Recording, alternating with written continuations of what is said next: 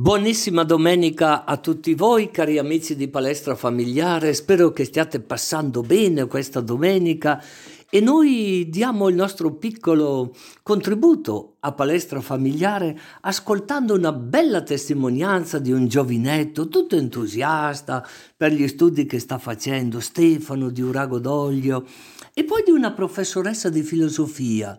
Pensate un po', ho scoperto poi che era suora, loro si fanno chiamare madre. Lei insegna all'Istituto Canossiano, lì in via San Martino della Battaglia, molto interessante. E terminiamo con una lettera del nostro, chiamiamolo così, dizionario per una famiglia cristiana, che ce lo offre Gabriella con la lettera M. Insomma, Ce n'è abbastanza per questa domenica. Cari amici, questa domenica abbiamo con noi un giovanotto eh, che se non mi sbaglio ha 17, 18, 19 anni. Quanti anni hai? 19. 19. Il tuo nome? Stefano. Stefano, di dove sei? Di Urago d'Olio. Urago d'Olio. E che cosa fai di bello nella vita? Studi, lavori? Studio, studio, faccio un corso post diploma, un ITS, ITS Macchina Lunati a Brescia, che è un corso che serve a formare le persone sia a livello professionale che anche a livello teorico, ma soprattutto professionale.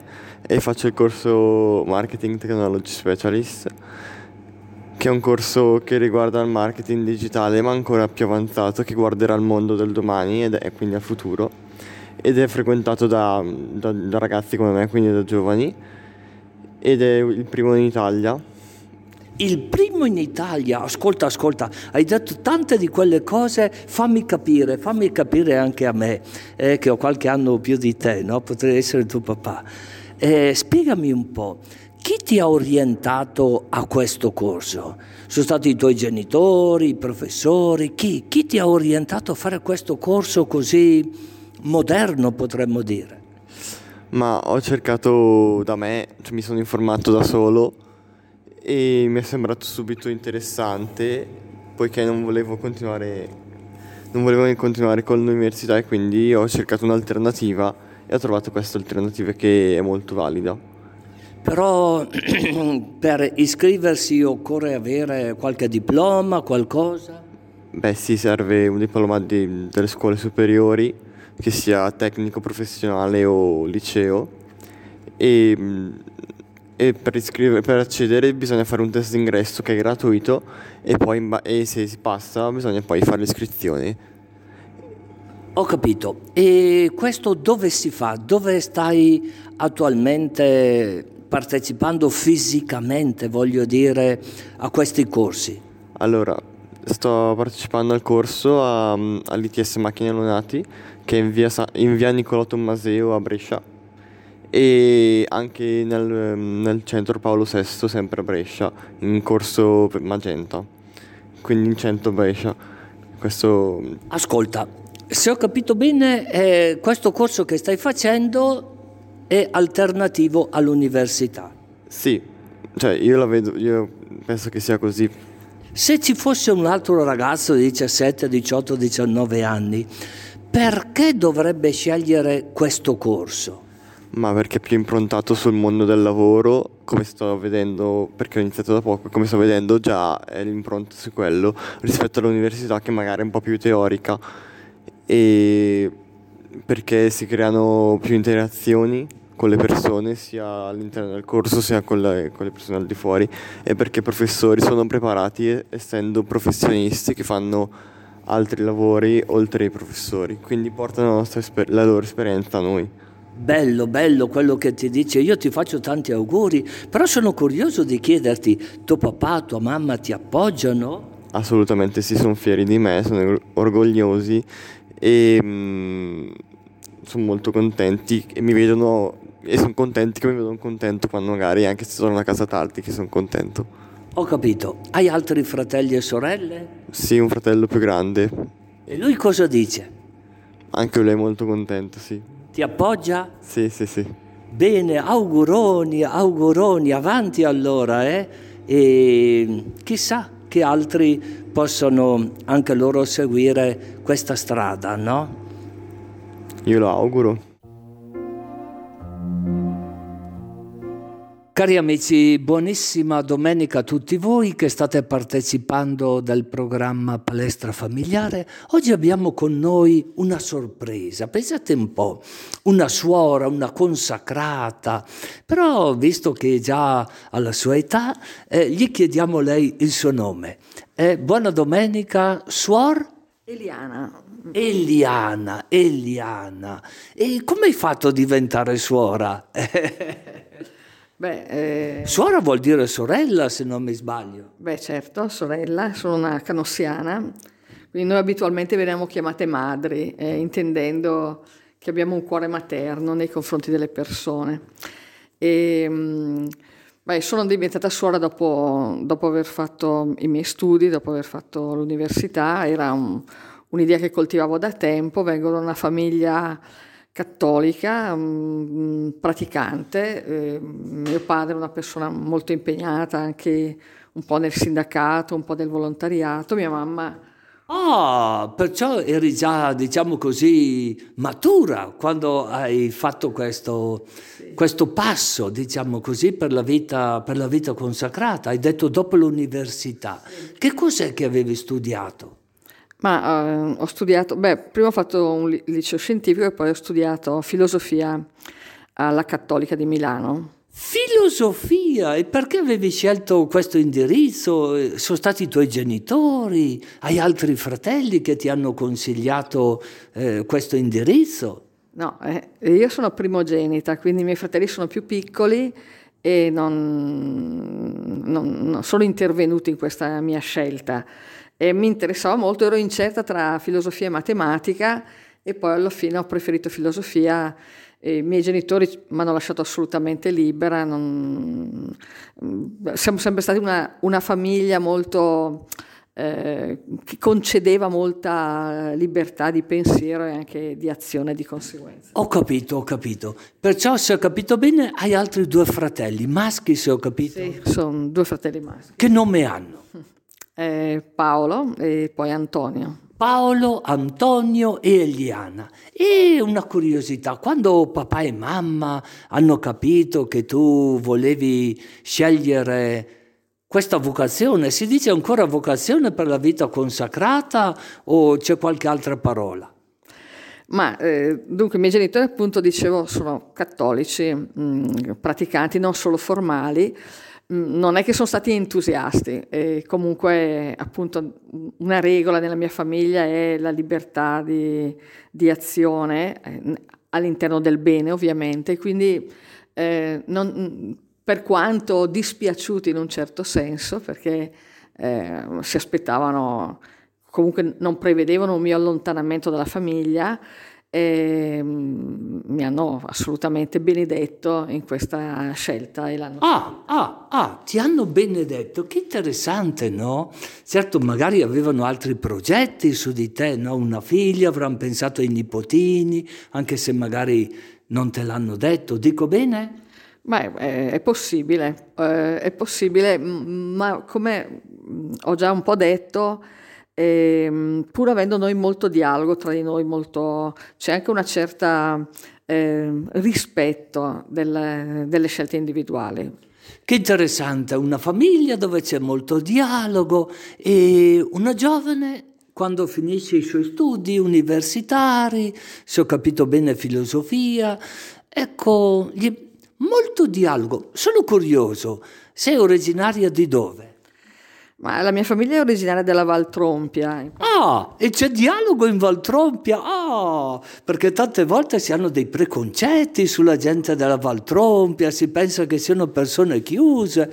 E invece tu mi dici che c'è molto dialogo in tuo... Che bello, che bello. Sì, ma a parte io penso che la montagna, l'Alta Valtrompia, io vengo proprio dall'Alta Valtrompia, ehm, abbia questa schiettezza della montagna, magari un po' di ruvidità apparente, di non particolare gentilezza, ma eh, sincerità. Eh, Amici, stiamo dialogando così bene con la madre Eliana, pensate un po'. Eh, allora guardiamo se ho capito bene, tu dici l'Alta Valtrompia, io penso a San Colombano? No, beh, no. Ehm, Al Maniva? Beh, sotto il Maniva, eh, Tavernole, Marcheno, Brozzo, quella zona. Eh, Cesovo anche, che è un paesino piccolissimo. Eh. Cesovo, Cesovo. Ascolta un po', eh, madre Eliana, eh, adesso quanto tempo è che tu fai parte della comunità religiosa delle suore canossiane? Quanto tempo è? Mm, dunque 33-34 anni. Benissimo, benissimo. E vi chiamano madre. A distanza di tanto tempo, quali sono quei valori che papà e mamma ti hanno trasmesso, magari dei nonni, eh, paterni o materni, che ancora oggi fanno parte della tua vita, al di là della scelta che hai fatto della vita religiosa? Beh, i nonni non hanno influito più di tanto perché, per esempio, io mi chiamo Eliana perché mio nonno è, è morto, che si chiamava Elia, è morto due mesi prima della mia nascita, quindi io non, non l'ho praticamente visto. E i valori... Ah, sì. ah, perciò Eliana è perché il nonno era Elia. Perciò hai un po' del profeta Elia nella tua comunità? Eh beh, qualcuno dice di sì. Qualcuno dice di sì, perché è stato un personaggio molto famoso nella Bibbia, Elia, no? Eh, anche molto discusso. Anche molto discusso e faceva discutere. Eh sì, anche, anche piuttosto um, cocciuto e un po' violento, però è un, un, un profeta pieno di fuoco. E... Un profeta pieno di fuoco. E ancora oggi una curiosità, qual è il carisma delle suore canossiane?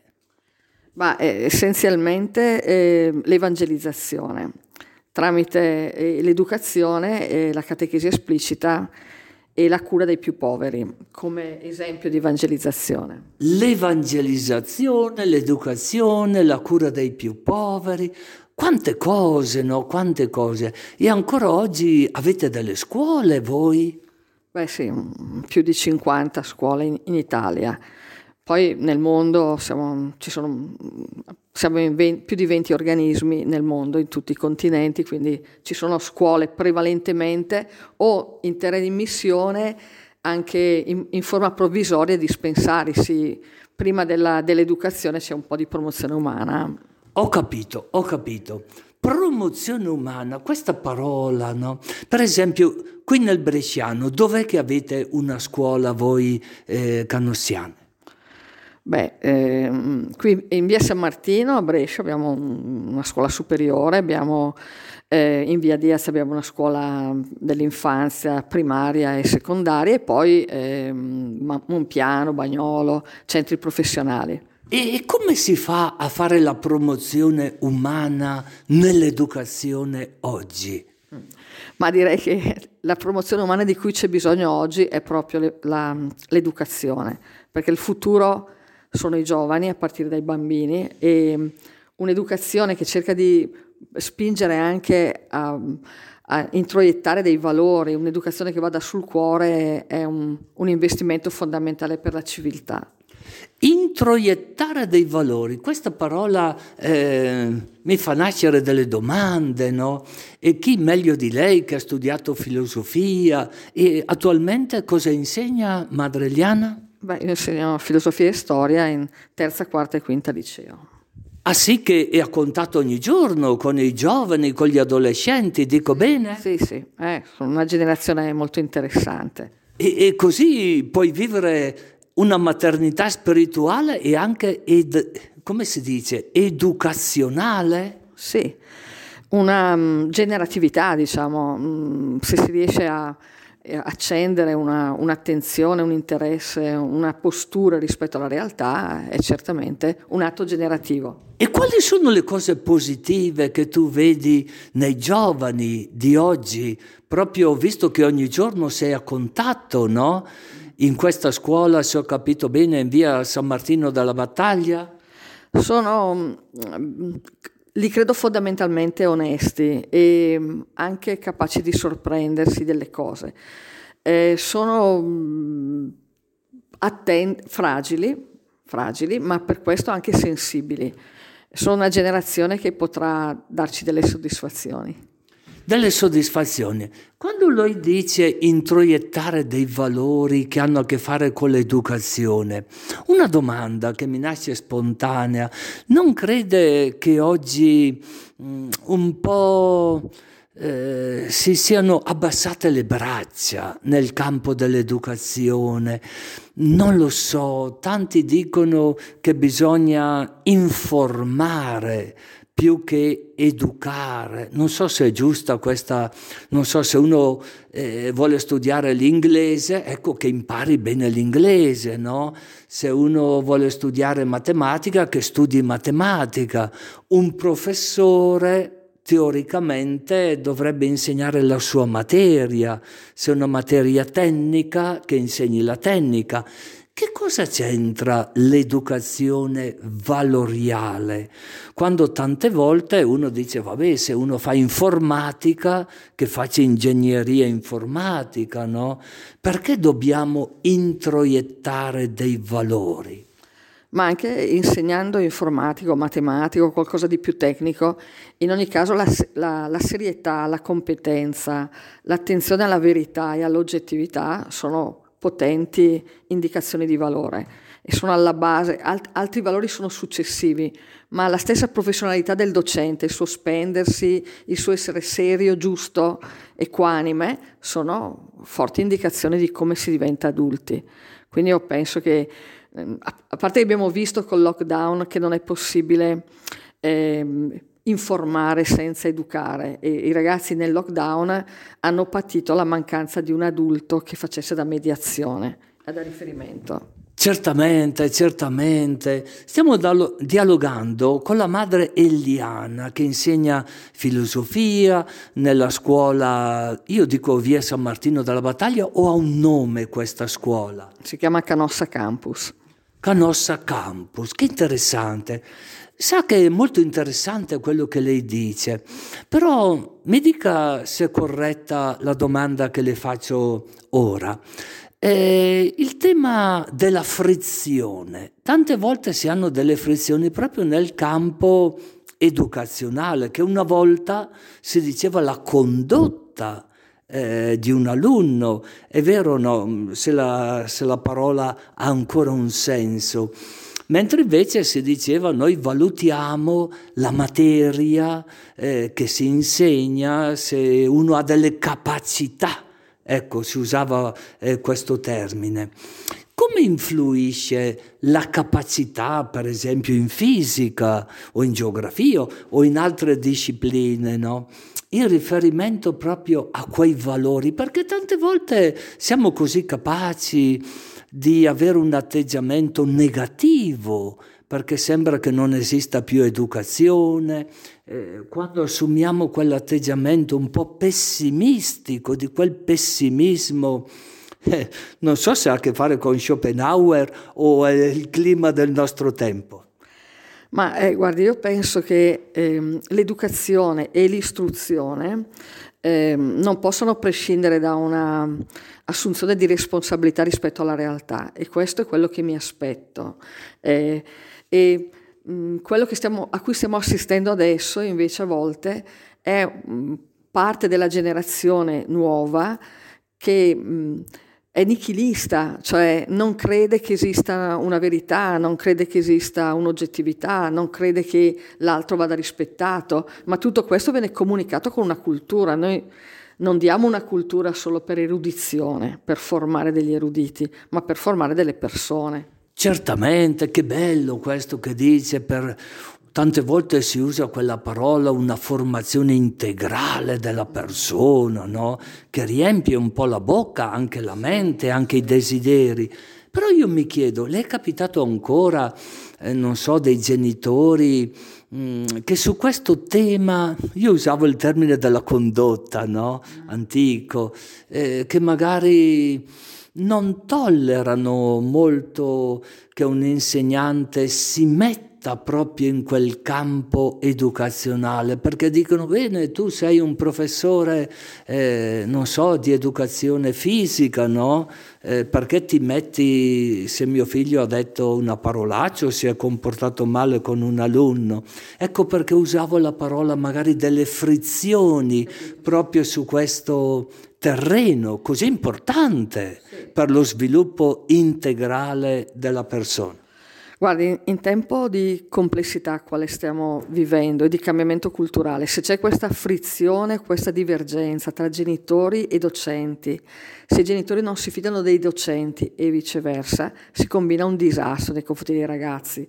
Io proprio raccomanderei ai genitori di avere fiducia, di dialogare con gli altri adulti che si occupano dei loro figli, perché altrimenti si, si, crea assolutamente un disorientamento. Non è opportuno, è chiaro che quando uno dà un voto di condotta non sta giudicando moralmente una persona, ma sta dicendo tu coppi abitualmente, non vieni a scuola, non rispetti le regole, beh non puoi avere il voto massimo e non mi interessa che qualcuno lo contesti, perché è un fatto oggettivo. Un fatto oggettivo che difficile però interpretare oggi come oggi un fatto oggettivo. Sa cosa mi fa venire in mente lei, madre Eliana? Eh, qualche tempo fa proprio il Papa Francesco aveva parlato che per il nostro tempo occorre un patto educativo tra professori, alunni, genitori, un patto educativo. Cosa pensa lei di questo patto? Atto educativo. Sì, dice Papa Francesco, per educare un bambino ci vuole un villaggio, quindi non basta la scuola, non basta la famiglia, ma quantomeno scuola e famiglia devono convergere su alcune visioni. Forse occorrerebbe che in alcuni casi i genitori fossero meno suscettibili eh, non si sta giudicando il loro figlio per portarlo all'inferno, al paradiso, per, come, come Dante, per collocarlo in una valutazione definitiva gli si sta delle indica- dando delle indicazioni perché nella sua libertà le, le assuma. E se non si fa questo, la scuola perde completamente il suo significato. Possiamo procedere tramite macchine istruzionali che diano istruzioni, ma la gente, i ragazzi, come abbiamo visto nel lockdown, si sentiranno molto, molto depressi perché cercano uno sguardo adulto che li comprenda e dia indicazioni, da contestare magari, ma che sia adulto. Lei prima parlava dei valori, parlava della promozione umana, se ho capito bene, che fa parte anche del vostro carisma.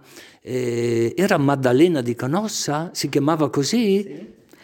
sì, mm, Maddalena di Canossa che di per sé aveva una predisposizione per eh, aiutare gli ammalati negli ospedali in una situazione disastrosa all'inizio dell'Ottocento, viene, viene incaricata dal vescovo di Verona, che era un criptogesuita, perché erano stati soppressi, ad occuparsi invece delle scuole, di partire in un cambiamento culturale da ricostruire le categorie di base, leggere, scrivere, far di conto, valutare, e, e, e di questo lei si occupa.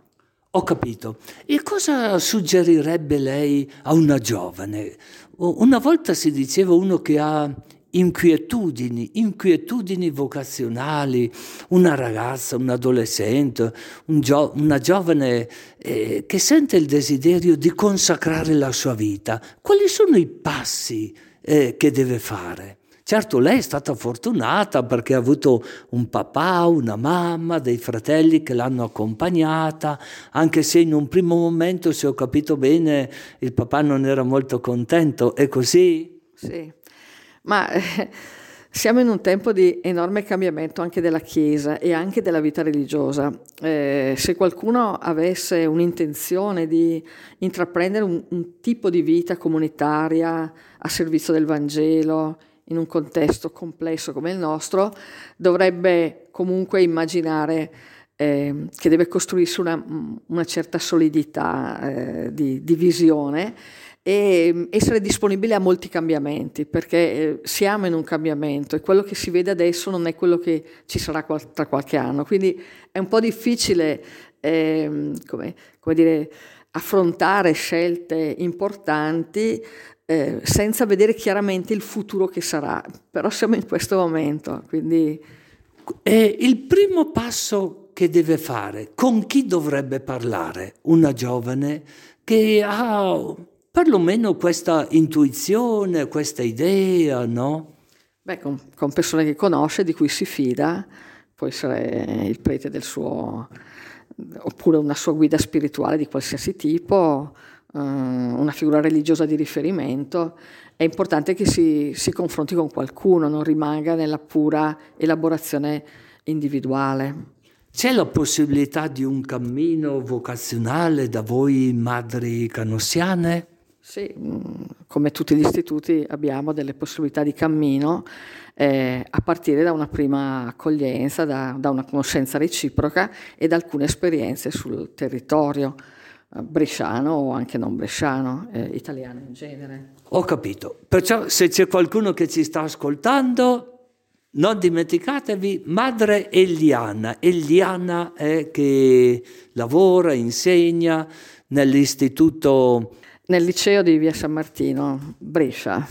Grazie, grazie, grazie. E buona continuazione in questo campo così importante dell'educazione. Auguroni, suora, a lei e a tutta la sua comunità. A voi e a tutti quelli che hanno ascoltato e che sono in vario modo impegnati nell'azione educativa.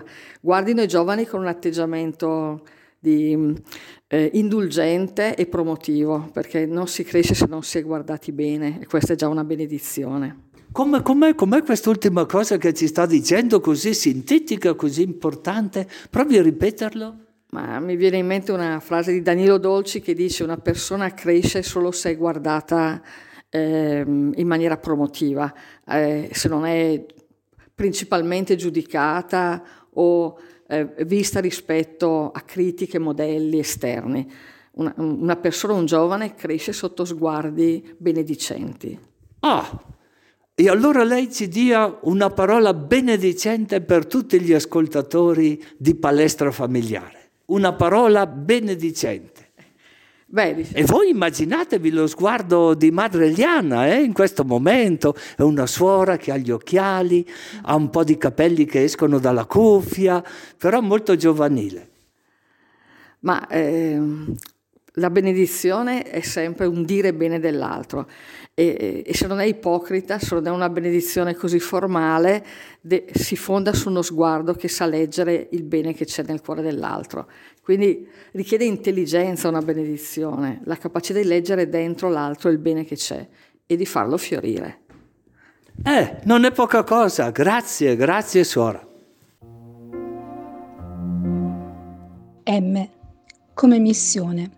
La coesione interna di carità di una famiglia è la migliore evangelizzazione per il mondo circostante.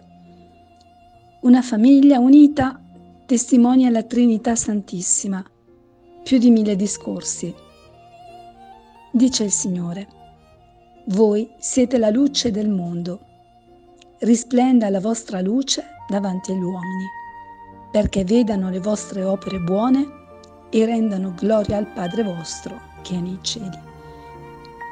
Matteo 5, 14, 16.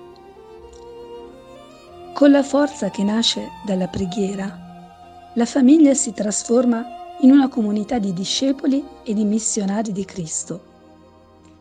In essa si accoglie, si trasmette e si irradia il Vangelo. Come ha detto il mio venerato predecessore Papa Paolo VI, i genitori non soltanto comunicano ai figli il Vangelo, ma possono ricevere da loro lo stesso Vangelo profondamente vissuto. La famiglia cristiana, vivendo la fiducia e l'obbedienza filiale a Dio, la fedeltà e l'accoglienza generosa dei figli, la cura dei più deboli e la sollecitudine nel perdonare, diviene un Vangelo vivo che tutti possono leggere. Un segno di credibilità forse più persuasivo e capace di interpellare il mondo di oggi. Deve anche portare la sua testimonianza di vita e la sua esplicita professione di fede ai diversi ambiti che la circondano, quali la scuola e le diverse associazioni, come pure impegnarsi nella formazione catechetica dei figli e nelle attività pastorali della sua comunità parrocchiale, soprattutto in quelle legate alla preparazione al matrimonio o specificatamente rivolte alla vita familiare. La convivenza nel focolare domestico, dimostrando che libertà e solidarietà si completano, che il bene di ognuno deve tener conto del bene degli altri, che le esigenze della rigorosa giustizia devono essere aperte alla comprensione e al perdono a favore di un bene comune, è un dono per le persone e una fonte di ispirazione per la convivenza sociale. Di fatto, le relazioni sociali possono prendere come punto di riferimento i valori costitutivi dell'autentica vita familiare, per umanizzarsi ogni giorno di più e procedere verso la costruzione della civiltà dell'amore. Papa Benedetto XVI